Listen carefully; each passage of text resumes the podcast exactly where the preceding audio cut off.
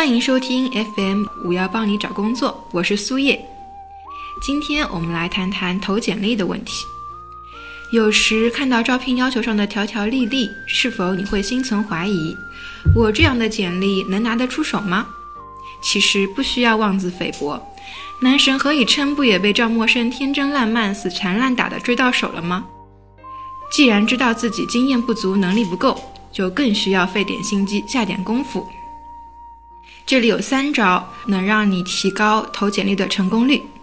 第一招，发掘一切与招聘要求靠拢的相关信息点，从自己的工作经验、教育经历、培训经历中提炼出那些跟招聘广告有关联度的信息，进行放大和凸显。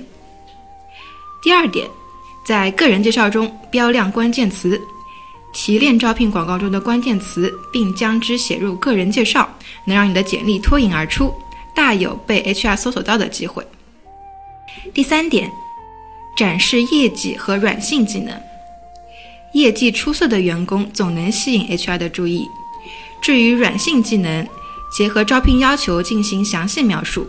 就比如说跨文化沟通能力，特别写一段关于跨国项目合作经验，并说明自己从中起到的作用，同工作经验描述一样。